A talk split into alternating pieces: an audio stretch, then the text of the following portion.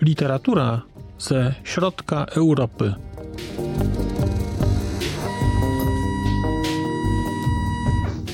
Podcast około książkowy. Dzień dobry. Nazywam się Marcin Piotrowski i witam Państwa w kolejnym odcinku podcastu około książkowego Znak Litera Człowiek. Witam dzisiaj dosyć nietypowo, dlatego że nieco głos mi zawodzi, a to dlatego, że czas jakiś temu miałem przyjemność być na targach gier planszowych w Essen. I z tych targów gier poza grami i wspaniałymi wspomnieniami przywiozłem również COVID-a. I COVID się zaląkł. Nie to, żebym jakoś z jego powodu cierpiał, ale nieco kaszle. Więc mam nadzieję, że uda mi się ten odcinek nagrać tak, żebym w ciągu tych 20 minut nie pokaszlał. Zobaczymy. Jeżeli by się coś takiego zdarzyło, to przepraszam za fragmenty, gdzie być może będzie ten odcinek jakoś montowany. Trudno powiedzieć, na jak długo wystarczy mi możliwości mówienia ciągłego. Zjawiam się dzisiaj u Państwa z książką y, Bianki Belowej Ostrow. Ostrow, wyspa, to jest y, ostatnia, najnowsza powieść Bianki Belowej, wydana w kwietniu tego, czyli 2022 roku. I to jest powieść, którą zdecydowałem się jako pierwszą książkę przeczytać po czesku. Bo książki, które do tej pory, mm, o których do tej pory opowiadałem, o których mówiłem, że czytam, to rzeczywiście ja, ich, ja je czytałem, ale czytałem je w formie audiobooków, to znaczy, bądźmy szczerzy, słuchałem. Ostrow jest pierwszą książką, którą fizycznie przeczytałem od początku do końca. I w ogóle trochę o tej fizyczności czytania w innym języku, którego języku, który dopiero poznajemy. O fizyczności zetknięcia się z inną kulturą składania tekstu. To myślę, że zrobię jakiś odcinek przy okazji. Natomiast dzisiaj będę opowiadał tylko i wyłącznie o książce.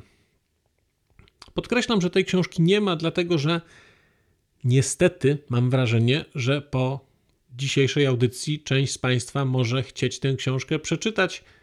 Nic prostszego, trzeba się tylko nauczyć języka czeskiego, albo mieć nadzieję, że książka wkrótce po polsku się ukaże, ale wydaje mi się, że chyba nie.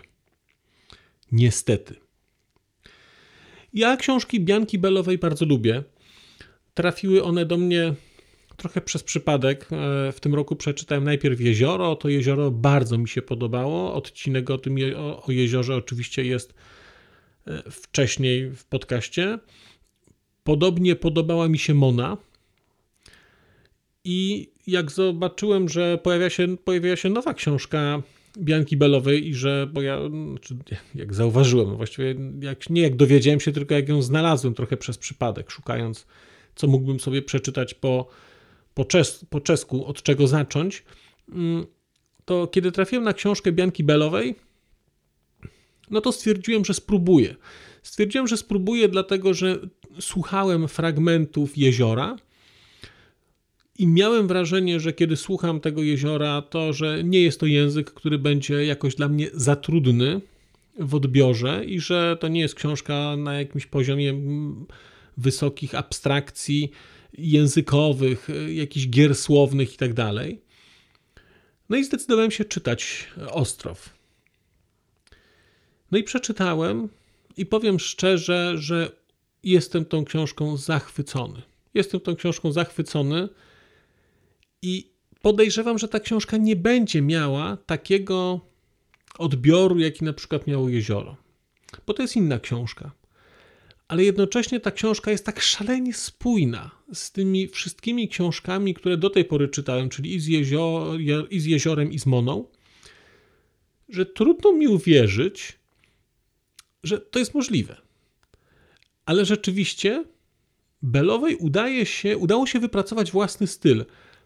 Z tych pisarek, które czytałem do tej pory, i pisarzy czeskich, y, Bianka Belowa jest najmniej, najbardziej nieczeską pisarką. To znaczy, w tej książce nie ma nic czeskiego. Y, w poprzednich zresztą także. Ale one mnie zachwycają, mimo tego, że lubię te wątki czeskie, to to jest po prostu, jak dla mnie, dobra literatura. I Ostrow mnie nie zawiódł, to znaczy dostałem to, czego szukałem mniej więcej, bo wiedziałem, albo inaczej spodziewałem się jakiejś formy narracji, takiej charakterystycznej dla Bellowej, czyli jakiegoś zmieszania czasów, jakiegoś zmieszania przestrzeni, czyli to, czego, to, to co znajdowaliśmy i w jeziorze, i w Monie. No i to znalazłem Ostrow, czyli to wszystko, co sobie wymarzyłem, a nawet lepiej. A to lepiej wynika trochę z pomysłu autorki osadzenia tej książki jako nie podróży w, cza- nie, nie podróży w przestrzeni, tak jak podróżą w przestrzeni gdzieś było mm, jezioro Imona. No, tam też była podróż w czasie, ale taka niewielka. Natomiast Ostrow to jest y, podróż w czasie także. Belowej udało się po raz kolejny dokonać w książce takiego skrupulatnego przemieszania różnych historii, różnych czasów, poskładania tego w jedną historię, że właściwie miałem wrażenie, że ta książka rozgrywa się w trochę innym czasie i nie potrafię go jednoznacznie wskazać, nie potrafię jednoznacznie określić tego czasu. Dlatego, że mamy tutaj na przykład odniesienia do bitwy pod Lepanto, czyli rok 1571. Mm, bohaterowie wspominają jakiś dzień, że jest to rocznica bitwy pod Lepanto. Mamy odniesienia do powstania e, Stenki Razina, e, powstania na, na terenie Rosji, Mamy z kolei odniesienia, tak, y, to powstanie to jest końcówka, y, druga połowa XVII y, wieku, to jest 1665. Mamy mnóstwo odniesień w ogóle do czarnej śmierci i ta czarna śmierć, która pojawia się w Ostrowie, znaczy w książce, nie na wyspie, ale w Ostrowie, jest, te odniesienia są bardzo wyraźnie inspirowane opisami czarnej śmierci z wieku XIV y, włoskimi. Tutaj są wprost cytaty y, z Anilo Ditury i tego jego, tej jego historii mm, utraty całej rodziny w Sienie. I w ogóle wątek, mm, wątek epidemii tutaj jest dosyć istotny i on się właściwie przez całą książkę jakoś przejawią. Ci ludzie to wspominają, to jest takie istotne doświadczenie, które gdzieś tam ich jakoś dotyka. Ale z kolei ta epidemia, która tu jest dopisywana, też miałem takie, takie wrażenie, że ona jest czymś nieodległym w czasie. To nie jest epidemia, jak mówimy tutaj, że teoretycznie akcja powinna się rozgrywać po roku 1665, bo tam już coś jest opisane z tego roku. No to z kolei ta czarna śmierć tutaj pokazana jest y, czymś, co się chyba jedno albo dwa pokolenia wcześniej gdzieś wydarzyło. Mogę się mylić oczywiście, bo trzeba brać pod uwagę niedoskonałość językową, ale, ale ten czas jest tutaj bardzo zmieszany. Na początku w ogóle tej książki poznajemy, mm, po, poznajemy ekipę wikingów, która też płynie z głównym bohaterem, czyli z Izarem, który jest kupcem, i oni gdzieś płyną przez morze i w ogóle ja na początku sądziłem, że to będzie historia, która będzie się rozgrywała w takich czasach, no nazwijmy to około wikińskich. Natomiast on tych wikingów ma u siebie. Ci wikingowie są poganami, ale jednocześnie mm, jakoś e, także wśród e, tego panteonu swojego czczą trochę Chrystusa. No całość jest, mówię, nie, po raz kolejny. Po raz kolejny to jest taki świat, w którym jak tylko się człowiek stara się go jakoś poukładać geograficznie czy historycznie i gdzieś robi zoom i gdzieś ustawia ostrość na coś, to nagle okazuje się, że cała reszta się rozsypuje. Właściwie tej książki nie da się jednoznacznie określić, jeżeli chodzi o czas czy miejsce, bo jak tylko zaczniemy, to okaże się, że inne rzeczy nam nie pasują.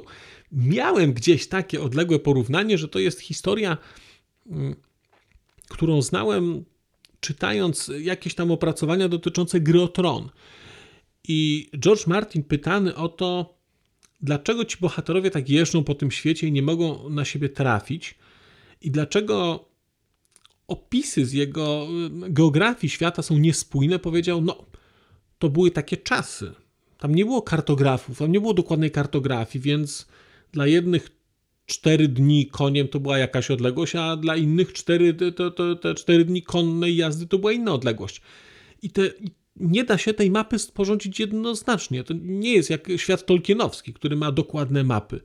Świat gry o tron ma różne mapy po prostu. I wydaje mi się, że tak samo trudno byłoby sporządzić mapę tej książki. Tytułowy ostrow, czyli wyspa, jest umieszczone w bliżej nieokreślonym miejscu. Ja miałem gdzieś wrażenie takie, ale nie potrafię w tej chwili mm, sprecyzować, z czego ono wynikało. Ale miałem takie wrażenie, że gdzieś sytuowałbym go na Atlantyku i że gdzieś y, byłaby to dla mnie jakaś Atlantyda, ale nie wiem z czego to, bo, bo kiedy przygotowałem się teraz do audycji, próbowałem to gdzieś wygrzebać w tej książce, ale nie wiem z czego, z czego to wynikało. Więc mamy tutaj historię, która jest historią w czasie, czyli mamy kupca, e, który gdzieś płynie na jakąś wyspę, na, na taką mityczną wyspę, i właściwie książka ma trójkę głównych bohaterów. Jest Izar, który jest kupcem, i z perspektywy którego poznajemy tę historię, to jest może, no powiedzmy, za chwilę to rozwinę. Mamy Nurit, która jest księżyczką, księżniczką na tej wyspie, władczynią wyspy. I mamy jeszcze chłopca, chłopca przez, y, przez duże C. Mamy chłopca, który jest y, roznosicielem na wyspie ludzkich odchodów. On te odchody, mm, te, te, te ludzkie ekskrementy w mieście zbiera i on je roznosi po wyspie po to, żeby po to, żeby rolnicy mogli y, gdzieś tam sobie gnojowice chyba z nich zrobić, czy jakoś tak przetworzyć to, to na nawóz. Więc wykonuje taką brudną, niewdzięczną robotę. I tam się toczą różne historie. I historie są istotą tej książki. Ta książka jest niewielka. To jest 180 stron. I tutaj są non-stop historie. Kiedy czytałem po raz pierwszy tę książkę, kiedy właściwie raz ją czytam, ale czytam ją dosyć długo, cały czas miałem wrażenie, myślę sobie, to jest, e, to jest jakaś wersja Decameronu. To jest jakaś wersja Tysiąca i jednej nocy, opowieści z Tysiąca i jednej nocy.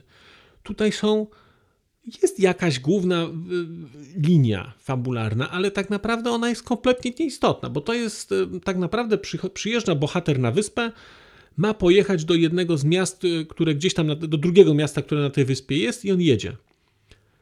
I on gdzieś sobie jedzie, natomiast cały czas dostajemy non-stop opowieści. Opowieści dziwnej treści. Jestem tymi opowieściami dziwnej treści zachwycony, bo te opowieści stanowią o istocie tej książki. To są opowieści, to są baśnie, to są legendy, to są jakieś historie z życia. Y, to jest. Y, ta książka to jest właściwie zbiór opowiastek, które mają, niektóre mają jedną stronę, niektóre mają trzy, niektóre są opowiadane jako legendy, które wydarzyły się dawno, niektóre są przywoływaniem jakiejś historii, która odbyła, która miała miejsce całkiem niedawno. No non-stop tutaj są opowieści. I one są przeróżne. To jest, e, pojawiają się tutaj takie, takie osoby jak Marco Polo się pojawia, do którego są odwołania. Dlatego, że w którymś momencie bohater, e, ten Izar opowiada o swojej wizycie u Szacha. O tym, jak jechali przez tereny dzisiejszej e, Rosji, te takie wschodnie bardzo. E, pojawiają się wątki polskie, pojawiają się wątki niderlandzkie, wątki angielskie. Właściwie opowieść na opowieści to wszystko jest splecione i tak naprawdę powiedziałbym, że Ostrow to jest taki wysokiej klasy keks, gdzie w tym keksie jest po prostu mnóstwo bakali i tak naprawdę jest jakieś ciasto, które to zle, zlepia te rzeczy. Ale w ogóle nie o to chodzi w tym. Chodzi o te bakalie, które się je. I ten ostrow y, Bianki Belowej to jest po prostu zbiór opowieści, które są połączone jakąś tam historią, która się wydarza. Ale te opowieści są fantastyczne, dlatego że to są opowieści idealnie, moim zdaniem, oddające taką późno-średniowieczną albo wczesno-renesansową mentalność, bo to są opowieści, które są mocno skupione, takie, takie są moralizatorskie częściowo. Są magiczne, ale nie w taki sposób, w takiej magii wulgarnej, tylko to jest taka magia, która jest przeniesiona na przykład z romansów arturiańskich. Tutaj w ogóle cały wątek arturiański, mimo że wprost się nie pojawia, ale regularnie jest Percival przywoływany, regularnie jest przywoływany król Artur. Pojawiają się postacie z tego świata mm, arturiańskiego. Są nie wiem, czy znacie Państwo e, takiego, taki stwór takiego stwora mitycznego, który się nazywa Glatisant. No więc tutaj się pojawia Glatisant chyba bodajże w jakimś jednym, e, jednym ze snów.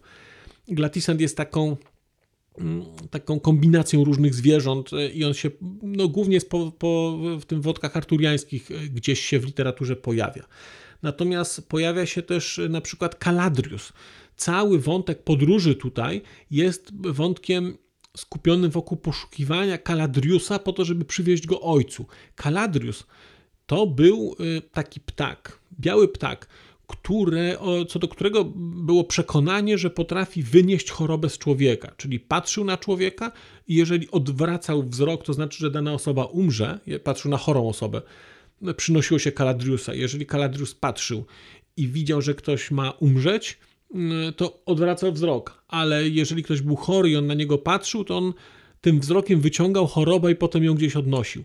Więc mamy tutaj Kaladriusa, mamy poszukiwanie tego Kaladriusa i właściwie mm, takie postawienie całego swojego życia y, i szczęścia tego głównego bohatera, czyli Izara, w poszukiwaniu Kaladriusa po to, żeby przywieźć tego Kaladriusa do swojego ojca, który jest chory. Mm, ten Glatisan, o którym już mówiłem. Do tego pojawia się mnóstwo takich cudownych opowieści ze świata wikińskiego, takich bardzo króciutkich, ale o tym, dlaczego oni są tatuowani, co oznaczają poszczególne tatuaże, co to znaczy mieć tatuaż dla marynarza. No rewelacja. Ta książka to jest rewelacja. Ja już zaplanowałem sobie na rok przyszły taki, nazwijmy to, miesiąc blagi. Mam taki pomysł na taki miesiąc blagi i tam E, będzie oczywiście e, Umberto Eco z jego Baudolino. Mm, książka, na którą się cieszę bardzo, bo byłem tą książką zachwycony, kiedy czytałem ją po raz pierwszy, a niestety czytałem ją tylko raz do tej pory. I to jest taki średniowieczny świat blagi i właściwie takiego sklejenia rzeczywistości z nierzeczywistością charakterystycznego dla średniowiecza. I Bianka Belowa w Ostrowie robi dokładnie to samo. Robi dokładnie to samo i daje nam taki świat, o którym wiemy, że go nie ma, ale jednocześnie on jest tutaj tak przedstawiony, że traktujemy go jako świat rzeczywisty. To znaczy, kiedy on szuka, kiedy Izar szuka tego Glatisanta, nie Glatisanta, tego Kaladriusa i go przywozi do domu, to zastanawiamy się, co będzie. I wierzymy, że ten ptak zadziała jakoś, albo nie zadziała. Ale ale chcemy w to wierzyć, bo to jest konwencja tej historii. I ci ludzie w to wierzyli, którzy są w tej, w tej książce pokazani. I w sumie nie ma chyba powodów, żebyśmy my nie wierzyli jako czytelnicy, no bo trochę czytając tę książkę, i to się też Biance Belowej udało zrobić, ja miałem wrażenie jakiegoś udziału w czymś, w czymś większym. Miałem wrażenie bycia częścią tego świata. I być może jest tak, że ja jestem na takie rzeczy podatny, w szczególności jeżeli ten kontekst kulturowy jest taki mocno osadzony w tej średniowiecznej i renesansowej Europie. No, to jest y, okres mi intelektualnie dosyć bliski, to znaczy i w miarę tam trochę znam wątki y, z romansów arturiańskich, znaczy z legendy arturiańskich i trochę romansów tych rycerskich i trochę literatury francuskiej z tamtego okresu i to gdzieś mi to się wszystko po prostu skleja I całkowicie przypadkowo w Ostrowie dostałem książkę, która gdzieś te wszystkie wątki przetwarza, trochę je łączy, a jednocześnie robi to w taki sposób, który po prostu bardzo lubię. Ja lubię książki Bianki Belowej, lubię to jej zmieszanie, splecenie, takie sprasowanie wątków, które, po, które na końcu powoduje, że nie można wyjąć z tego jednej rzeczy. Znaczy, to jest, to jest tak, tak, taki piękny puzzle, ale taki puzzle, którego nie da się, na ten, na ten cały obrazek nie da się patrzeć częściowo. Można na niego patrzeć tylko całościowo jest takie złudzenie optyczne, wrzucę Państwu link, e, będziecie mogli sobie sami kliknąć i zobaczyć, że jeżeli na mm, dużej czarnej przestrzeni e, da się taką, włoży się taką białą kratę na to i będą, de facto będziemy mieć wzorek w postaci czarnych kwadratów poprzedzielanych, poprzedzielanych takimi białymi paskami, jak Państwo będziecie na to patrzeć, to zobaczycie, że jak będziecie patrzeć w jedno skrzyżowanie, to we wszystkich innych zobaczycie czarne kółka takie, ale jeżeli tylko będziecie chcieli takie kółko uchwycić, to nie dacie rady go zobaczyć, bo to jest złudzenie optyczne. I ta książka jest takim intelektualnym złudzeniem optycznym. To znaczy, w którymś momencie nauczyłem się w ogóle odpuścić wątek analizowania i zastanawiania się, co z czego jest, o, a to z tego, ach, to znaczy, że to było wtedy jednak, ach, bo to był ten, który tam właśnie jechał, ach, bo tu się pojawia Holandia, czyli musiała być Holandia, czyli musiało być po jakimś tam roku. Nie, tego po prostu nie trzeba robić. I w którymś momencie uświadomiłem sobie, że zwyczajnie cieszę się na, na, na lekturę i nawet w którymś momencie przestało mi zależeć, jak się ta historia kończy, bo to jest kompletnie bez znaczenia, jak ona się kończy. Dlatego, że istotne jest to, jakie historie są opowiadane przez cały czas i jak one się wszystkie, jak one tworzą taki naprawdę głęboki kontekst kulturowy tego magiczno-religijnego człowieka tamtych czasów. Bardzo, bardzo żałuję, że ta książka nie ma jeszcze polskiego, mm, polskiego przekładu. Liczę, że się kiedyś e, ktoś poważy i, i to zrobi, mm, bo to jest, wydaje mi się, bardzo, bardzo dobra książka. Po prostu. Aczkolwiek być może, jeżeli ktoś nie lubi książek bawiących się konwencją, bawiących się czasem, no to ona może być nijaka, bo to jest książka, która tak naprawdę jest czystą formą. Znaczy ta książka to jest książka, która jest, która jest zabawą konwencją, zabawą formą i jak, znaczy zabawa to jest złe słowo troszeczkę, no bo to nie jest za, zabawne jako takie, ale to jest gra formą, gra konwencją, y, gra historią, gra kontekstem. Wspaniała, wspaniała rzecz. Bianka Belowa, Ostrow. Bardzo Państwu tę książkę polecam. Udało się nie pokaszleć. Jestem bardzo z siebie dumny, bo kilka razy było blisko. I tyle na dzisiaj w takim razie. Chciałem Państwu bardzo serdecznie podziękować. Zapraszam Państwa wkrótce. Powrócę z kolejnym odcinkiem, a dzisiaj się już żegnam. Przez mikrofon mówił do Państwa Marcin Piotrowski. A już zupełnie na koniec powiem, że skoro wysłuchaliście Państwo tego odcinka, to w jego opisie znajdziecie link do serwisu YouTube. W wersji YouTube'owej e, jest miejsce na skomentowanie go. To jest takie miejsce, gdzie można komentować ten odcinek, rozmawiać, zadawać pytania, wymieniać się spostrzeżeniami, do czego Państwa bardzo zachęcam, gdyż udało się już na tym YouTubie zgromadzić trochę bardzo ciekawych osób, bardzo ciekawych komentarzy i trochę stworzyć taką społeczność ludzi rozmawiających o książkach. Też na koniec, zupełnie na koniec, e, poproszę Państwa o wystawienie oceny mi w ramach e, tych platform podcastowych, na których Państwo tego odcinka wysłuchaliście. I nieważne jaka ta ocena będzie, istotne dla mnie po prostu, że będzie. Tymczasem się żegnam już naprawdę i do usłyszenia za czas jakiś.